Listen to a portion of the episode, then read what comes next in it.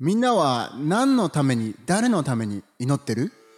はいというわけで皆さん今日もやってきました。キャッチ・ザ・ウェーブの時間にようこそです。おいでやす。ターさんこのキャッチ・ザ・ウェーブっていうのはどういったチャンネルになりますかね？えーこちらですね、神様から学び、より大きな将来へ進むために励ましを受け取るチャンネルとなっております。最高ですね。なので今日もねまさし助け芝の牧師3人トリオでやっていきたいと思いますけど皆さん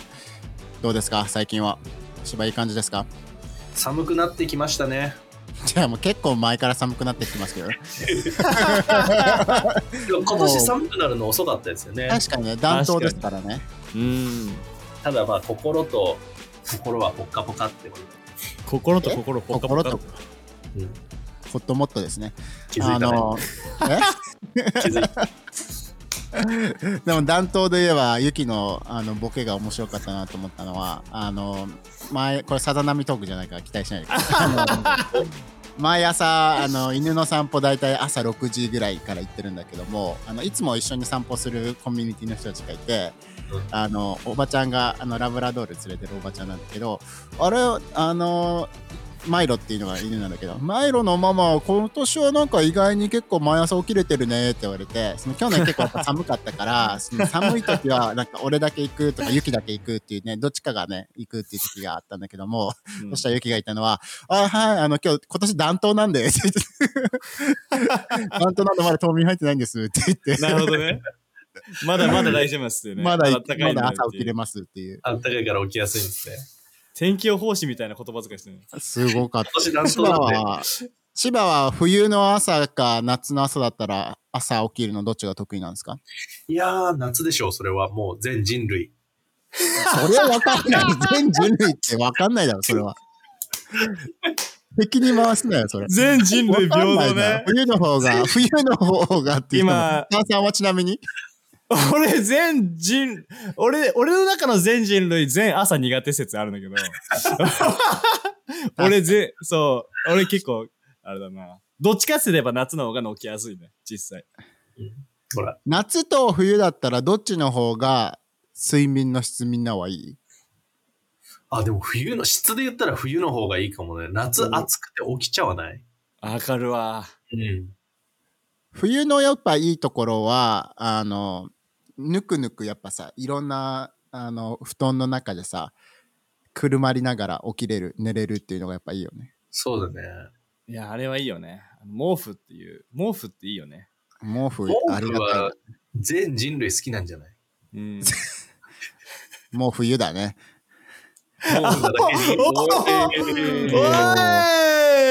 もうふ、もう冬だね。なんか、そんな感じのゲームになかった？もう、もう冬もう、もう中学生じゃもうあ、それです。もう、もう中、もう中、ない。もう中もう中。で もなんかさ、二人とも結婚してからさ、その毛布関係で言うとさ、毛布戦争に勃発したことある？寝ながら。ある。あ、芝あるの、うん。夫婦あるある。芝だったらどっちのタイプが多いの？芝が取ってる時が多いのか、あまちゃんが取ってるのが多いのか。これね、本当に、あの、嫁をやっぱり立てたいところなんだけれども、でも、あの、持ってかれちゃってるんですよね、現実は。うん現実は嫁が勝ってるというか。そう。気づいたらないみたいな時が多いの？芝は。そうですね。もう最近はないんだけれども、うん。あうん、数年前まではそれがあって、いつも自分はもう一枚エクストラ毛布を自分は。いい解決。そうそうそう毛布ね。いいね。喧嘩しないで終わるもんね。すごいね。そうしょうがない。いいね。ターさんだったらどどうなの？うちの妻ほんと素晴らしくて、俺に毛布の10分の1くれるんだよね。最初に。いい言い方だ。素晴らしい。最初の一、最初のうんそう最初の10分の1くれるんだよね。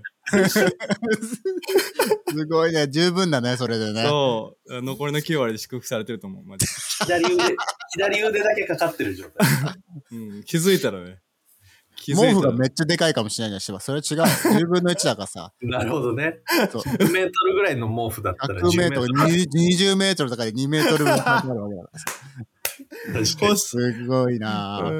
まあでもそんな感じでね、今日のエピソードも、あの、行きたいと思うんですけども、あの、芝今日話したかったのはさ、何のために祈ってるのっていうところで、あの、最近もさ、ローさんとかもね、ターさん、あの、スタッフミーティングとかで言ってくれたんだけども、なんかやっぱさ、結構この質問するのって大事だなと思うんだけども、うん。働き手のために、リーダーのために祈ろうよってところで、ターさん、そのさ、ルカの10の2でも、うん。あの、イエスがみんなに言ったのは、こんなに大きな収穫があるからこそ、人を迎え入れる大きな収穫がありますっていうのは、やっぱさ、うん。ここやっぱりさ、うん。すごく、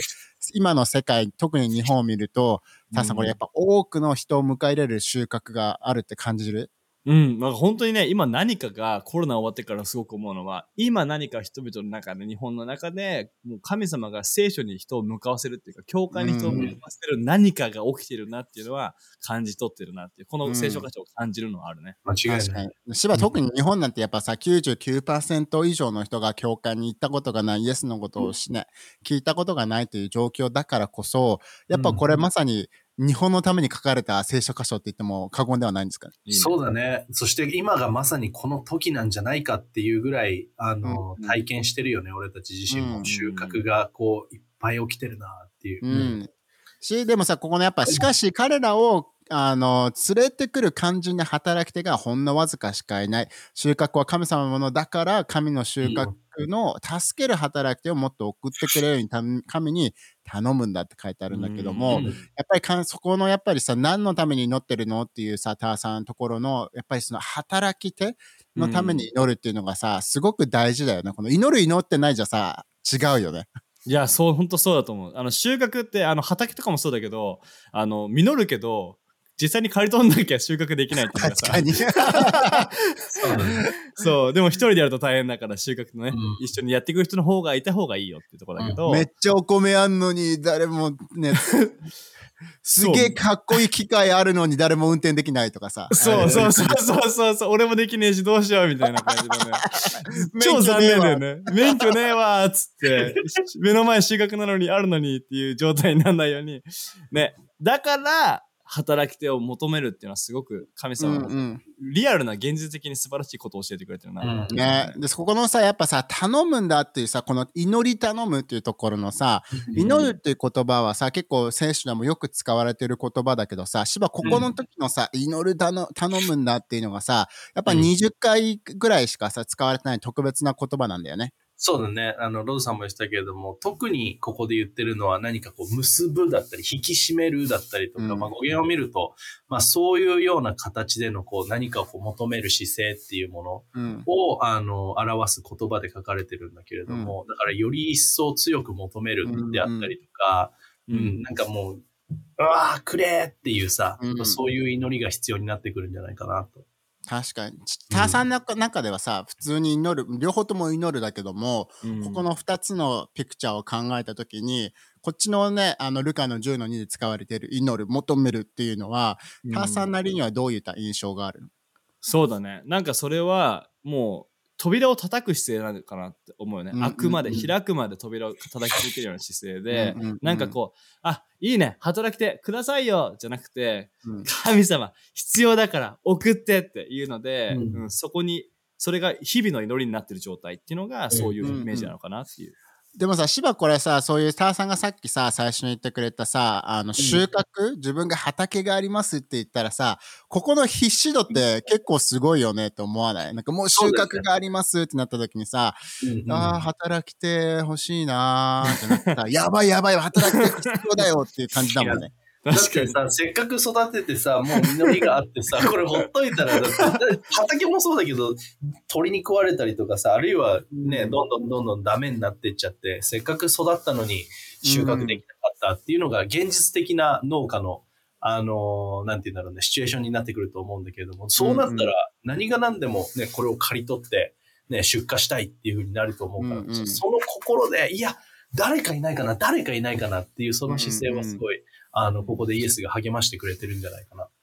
ターさんじゃあさ、ここのさ、一つのその祈りっていう面で、そういった情熱的な必死さを、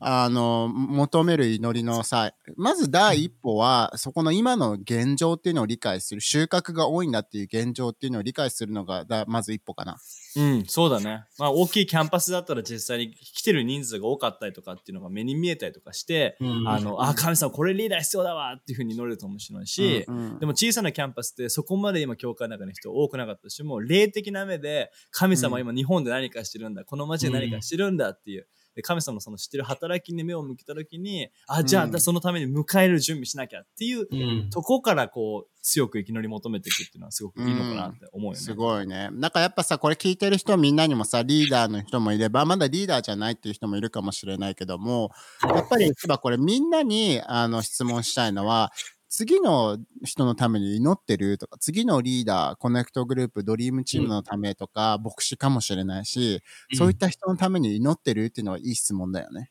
そうだね。で、そこからやっぱり、あの、働き手を求めていくっていうことと、やっぱそこにハングリーである必要があるよね。なんか、より大きなことのために、うん。より大きなことのために、より大きな収穫を見ていくために、やっぱここ祈ってこうっていうのはね、すごい、あの、大切な質問だと思うんうん。だし、やっぱこれがやっぱさ、いい、あの、ライフハウスのカルチャーっていうかさ、スターさん、このやっぱ次の次、次をやっぱ立ち上げる、次を育てる、次世代を思うっていうのがさ、う。やっぱりライフ、フハウスの今までの21年間だったり、これからをやっぱ象徴しているカルチャーの一つだよね。うん、そうだね。なんかただ自分がリーダーになって終わりじゃなくて、うんリーダーとして次のリーダーを立て上げるっていう文化があってこそ俺たちここにいるし、うあなたもリーダーをやってると思うんだけども、あの、だからこれ、これ今後もね、俺たちはそれを持ってきたよね。うん。ね、だし、やっぱさ、芝ここのやっぱ、リーダー一人じゃ、やっぱキャパっていうのがあるからさ、それ以上できなくなっちゃうもんね。そうだね。やっぱり一緒にこれをできる人が増えれば増えるほど、見れるものの大きさっていうものも変わってくると思うし、うん何かね、あの、家を建てるにしても何にしても、一人でやることと、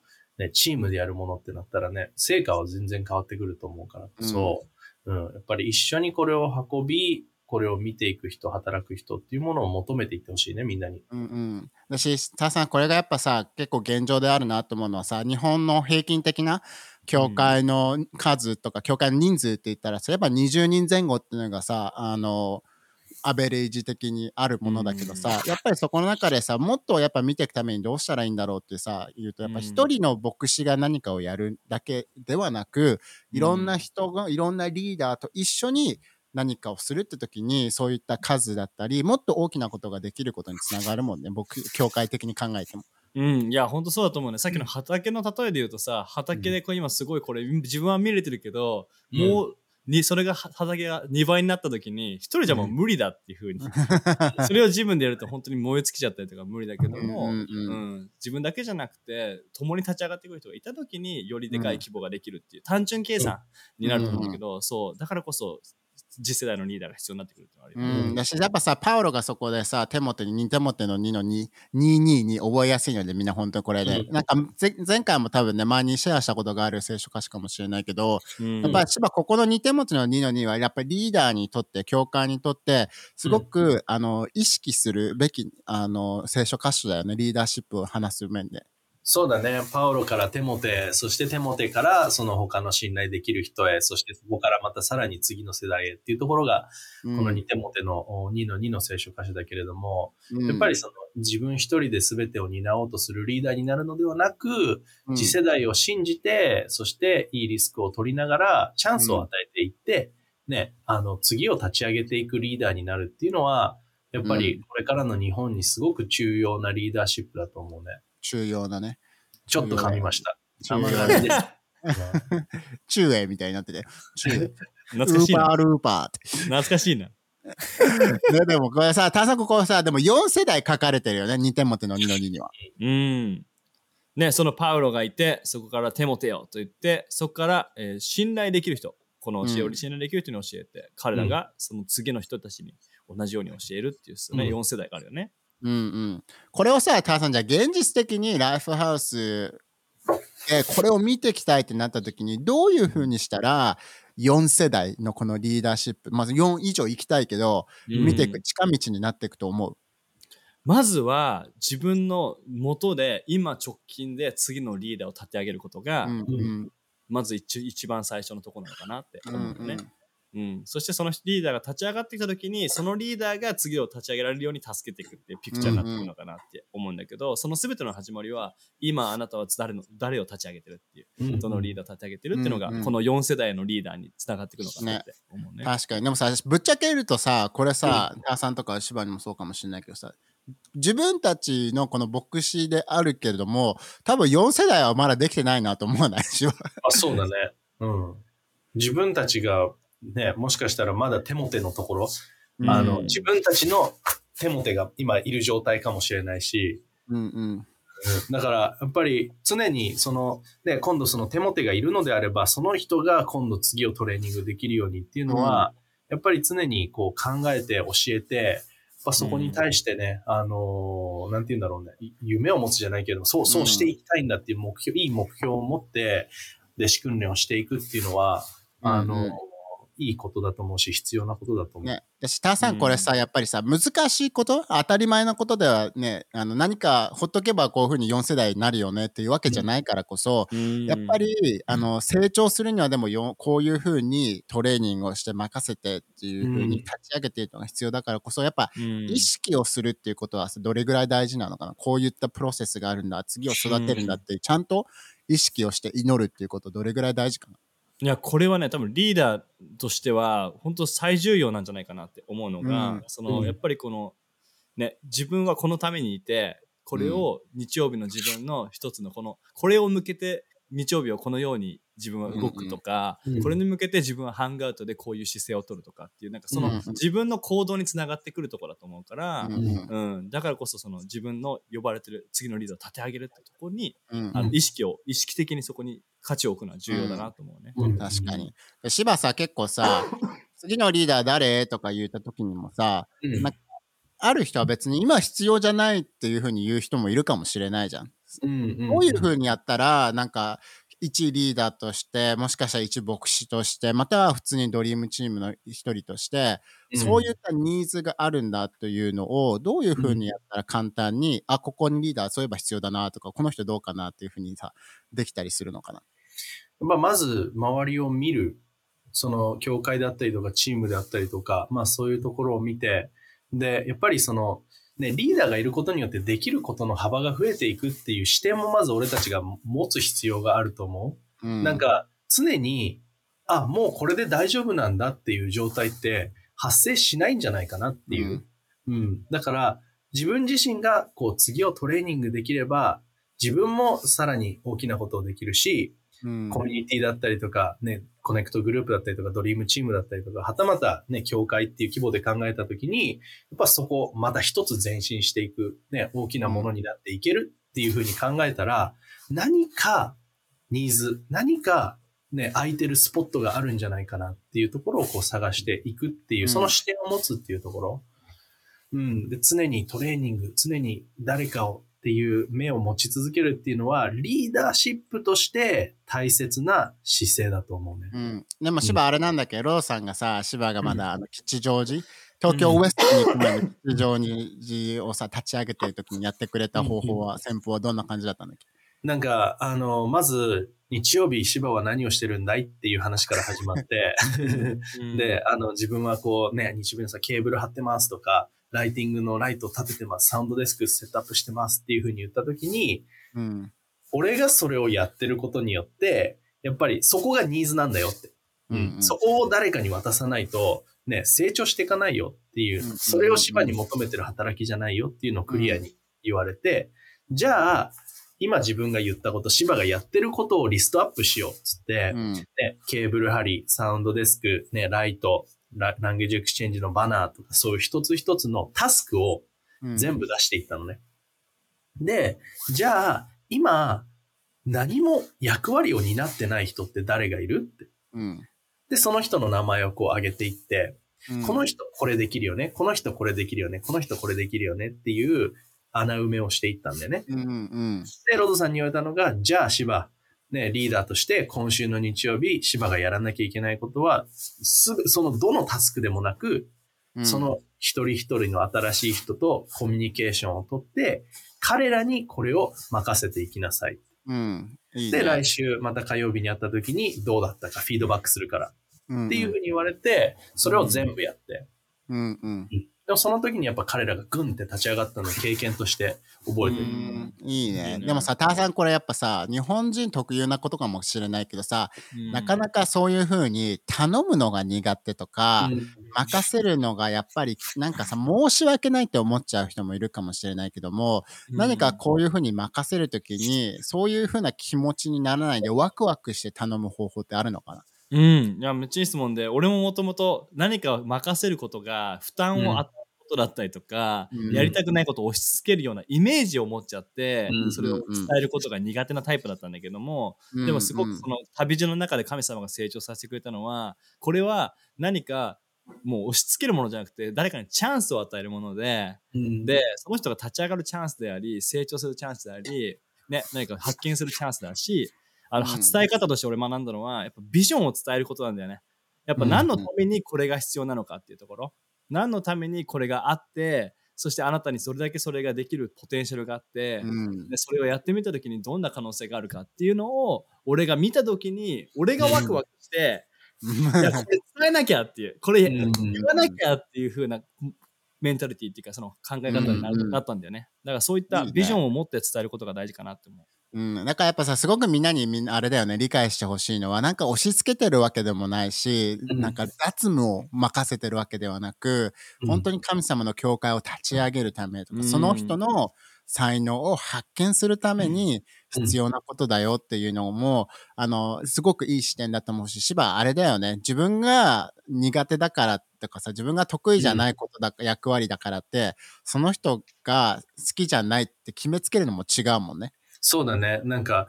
頼んでみたら、意外と、え、これ私やっていいの？っていう答えだったりとかすることもある。でもその人にとってずっとやりたかったことだったりとか、情熱のエリアだったり、ギフトのエリアだったりっていうこともあるわけだから、うん。やっぱ自分の独断と偏見で、その人が成長するチャンスを潰さない？うんうん。逆にチャンスを与えてあげるっていう、うんうん。うん。それはすごい大切な視点だね。うん逆にさ、しターさんに聞きたいのはさ、じゃあどういった人たちにそういったタスクを任せたりとか、次の一歩を踏ませてあげる。誰でもいいのかな？もうこ、あ、お前これこれこれこれなのか、何か選ぶきっかけとか、次のリーダーってどういうふうに選別していけばいいのかな？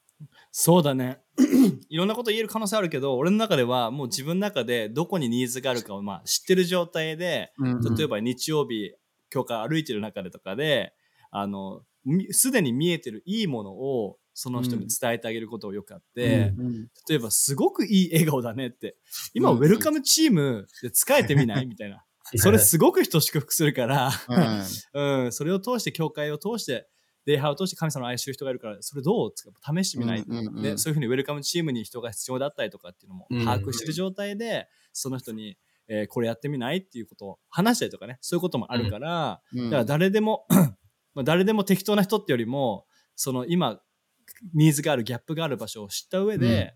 そういいハートを持っててそしてね、うん、そしてそこにあの小さなあのギフトの、ね、種が見えたりとかしたならば、うん。何も遅ら遅らせる必要ないのかなって思ってる確かに。しかもさ、ここのさ、2点元の2の2でもさ、そこの教えたことをすべて、あの、信頼できる人たちに教えるっていうさ、やっぱりそこのさ、次のリーダーとか、次にどんどん何か任せるっていうより、芝この信頼できる人っていうのは大事だしさ、ここの信頼できる人ってどういった人が信頼できる人になるのかな？なんかつい先日ロドさんが教えてくれたあのリーダーシップのループっていうのがあると思うんだけれども、どのようにしてその人にねチャンスを与えてそのリーダーシップの旅路をどのように歩ませてあげるかっていうところのファーストステップでやっぱりその文化への同意っていうところがあるんだけれども、やっぱりそのねライフハウスのその家の文化であったりとか、あるいはそのそもそものその神様の価値観であったりとか、イエス・キリスト、ね、そこの部分に対しての同意があるかどうかっていうところが、ここで言う、その信頼できる人たちうんうん。なのかな。って、ジャーナルをしてて、クリーンハートしてて、ピうん。ュアにコミットしててっていうさ、うん。で、そして人々のために祈ってるんだっていう、もうそれがあるのであれば、もしかしたらこの信頼をできる人に、ね、値してるかもしれないからこそ、うんうんもし何も持ってないのであれば、チャンスを与えてあげてっていうのを励ましたよね。ね。うんだからそこを全部やってんのにさ、ターさん逆に何もしてないんだったら、それはもうリーダーとしてうん与えなきゃっていう気持ちにさ、それこそ必死にさ、うわ、か収穫があるから、どんどん任せなきゃっていう、その緊急性を持つことも大事だよ。大事だと思う。もしその文化の同意も、うん全部、うん、全部イエスだよ。全部人生を使って神様に仕えていきたいよって人が何もチャンス与えられてなかったら危機感を感じるべきだと思うんだよね。え えーってなるもんね。うん、いや、何か、きね、何か、何がパッションあるのって聞いてみたりとかして、うんじゃあこれやってみようよっていう旅路に出してあげるっていうのはすごく緊急性あると思う。うんね逆にさ、なんか芝が、特に日曜日とか行くときとか人を話すときに、うんそういった人のポテンシャルを発掘してあげるとかうん。引き出してあげるために、なんか特に気をつけてやっていることってある？あでもさ、俺結構その助けと昔話して、話した時にアドバイスしてくれた、助けがその人を見ていいと思ったことをストレートに伝えてあげるっていう話をしてたんだけれども、ある意味すごい予言的にその言葉、あの、そのね、あなたのその、まあさっき助けた笑顔であれば、ね、笑顔っていうものが人を祝福するんだよっていうその励ましだったりとか、あるい、は、パッて見て、なんかリーダーシップの可能性を感じる人っている時あるじゃん。でそういう人に対して、ね、気づいてるって、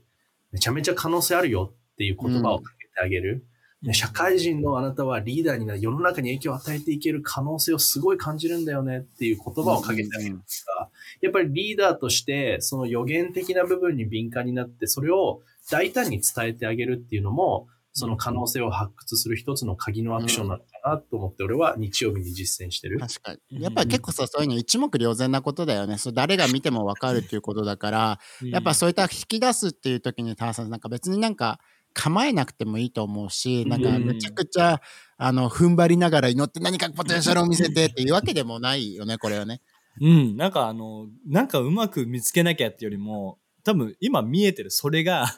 多分伝えられるものだと思うんだよね。だからその何も、それをただ伝えるっていうシンプルな動きなのかなっていうところかな。うん。し、何も難しいことじゃないからこそ、やっぱそこを伝えることでも違うと思うから、ぜひみんなにはリーダーシップ、今持ってようが持ってなかろうが、それは多分みんなができる次のステップという他の人を励ます、引き出す。あのーで、なんかやっぱさ、ターさん、いや、でもでもっていう人いるわけじゃん。そういうふうにできると思う、教える才能があると思うんだけどって言っても、やっぱ受け取りにくい自信がないから自分を、それを拒否してしまうという人がいるかもしれないけど、そういった人に直面したら、ターさんだったら次どういった励ましをするの？でまず一つは、俺はそれを見えてるから、ぜひ神様にも聞いてみてっていう、これをきっかけに、うん。神様に祈ってみてっていう、自分本当にあるのかなって、あるなら教えてよって祈ってみて、そして、ジャーナルしてみてって、うんこの1週間にね、それを求めながら聖書読んでみてっていうのが、あの、する最初の励ましかなっていうのも。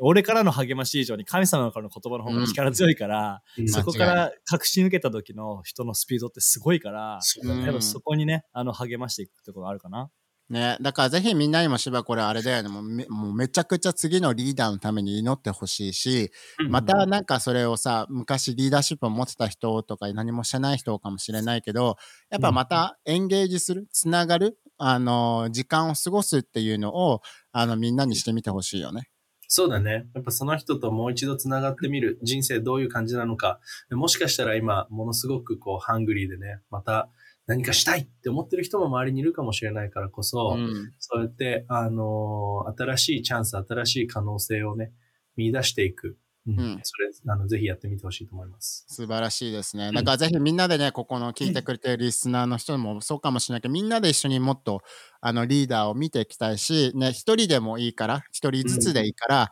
あの、立ち上げて育てて、あの、投資をしてあげて、あの、うん日本というこの国をせを通して世界をね、影響できるような教会にもなりたいし、国にもなりたいよね、ターさん。なりたい。アメン。間違いない。俺たちもね、この2点目と2の2のと旅の途中にいるけども、うんここにいるみんなが、えーそれに一部になって、行くことで日曜日の過ごし方絶対変わるから、うんあのーそれを楽しんでほしいよね、一緒にね。そうだね。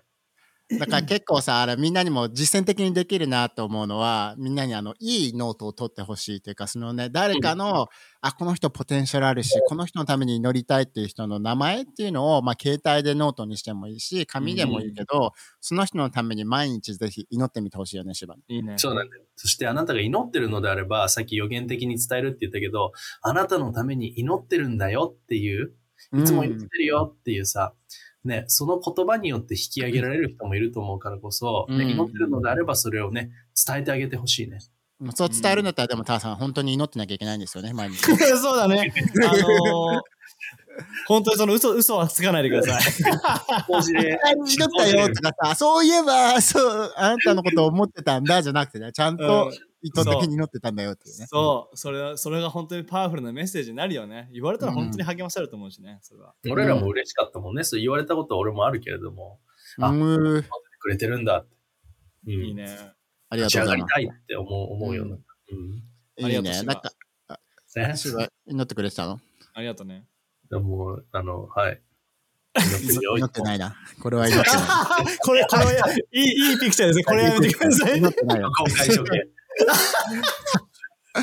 ね、でもやっぱこういうふうにね、あの、に年末を迎えて2024年という新しい1年が始まるけども、ぜひみんなで一緒に各キャンパス、神様が大きい収穫を用意してるからこそ、ね、うんこういった働き手をどんどんどんどん祈りながら立ち上げながら送り込んでいって、あの、一緒に大きいものを刈り取っていきましょうっていう感じで、ワクワクしていきましょう、皆さん。いいね。はい。じゃあ今日こんな感じでエピソードは終わるので、あの、芝ぜひ、あの、働き手がもっともっとね、各キャンパス全国、全世界に送られていくように、ちょっと祈っていただけますか。うん。祈りましょう。えー神様本当にありがとう。ね、このおパウロからテモテ、そしてその次の人、ね、その次の人へ渡されたバトンのようにね、自分たちもお今、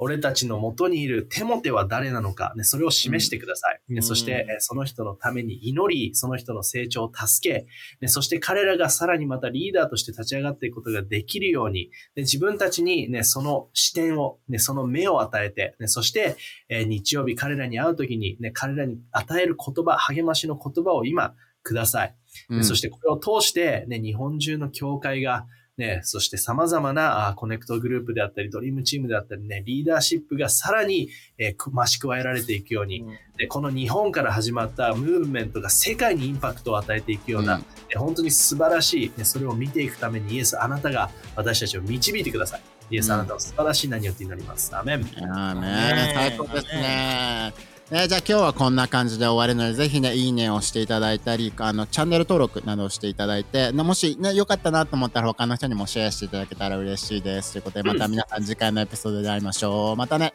はい、さよなら。はーい。じゃあ、さざ波コーナーということで。よいやーさっきね、ターさんがまだこの収録をする前にね、あの次誰をし、誰にしようかなと思ったんですけど、今日すごい面白い話があるって聞いたので、今日はなんと、柴さんお願いします。やったー打ち合わせと違うじゃん、それ。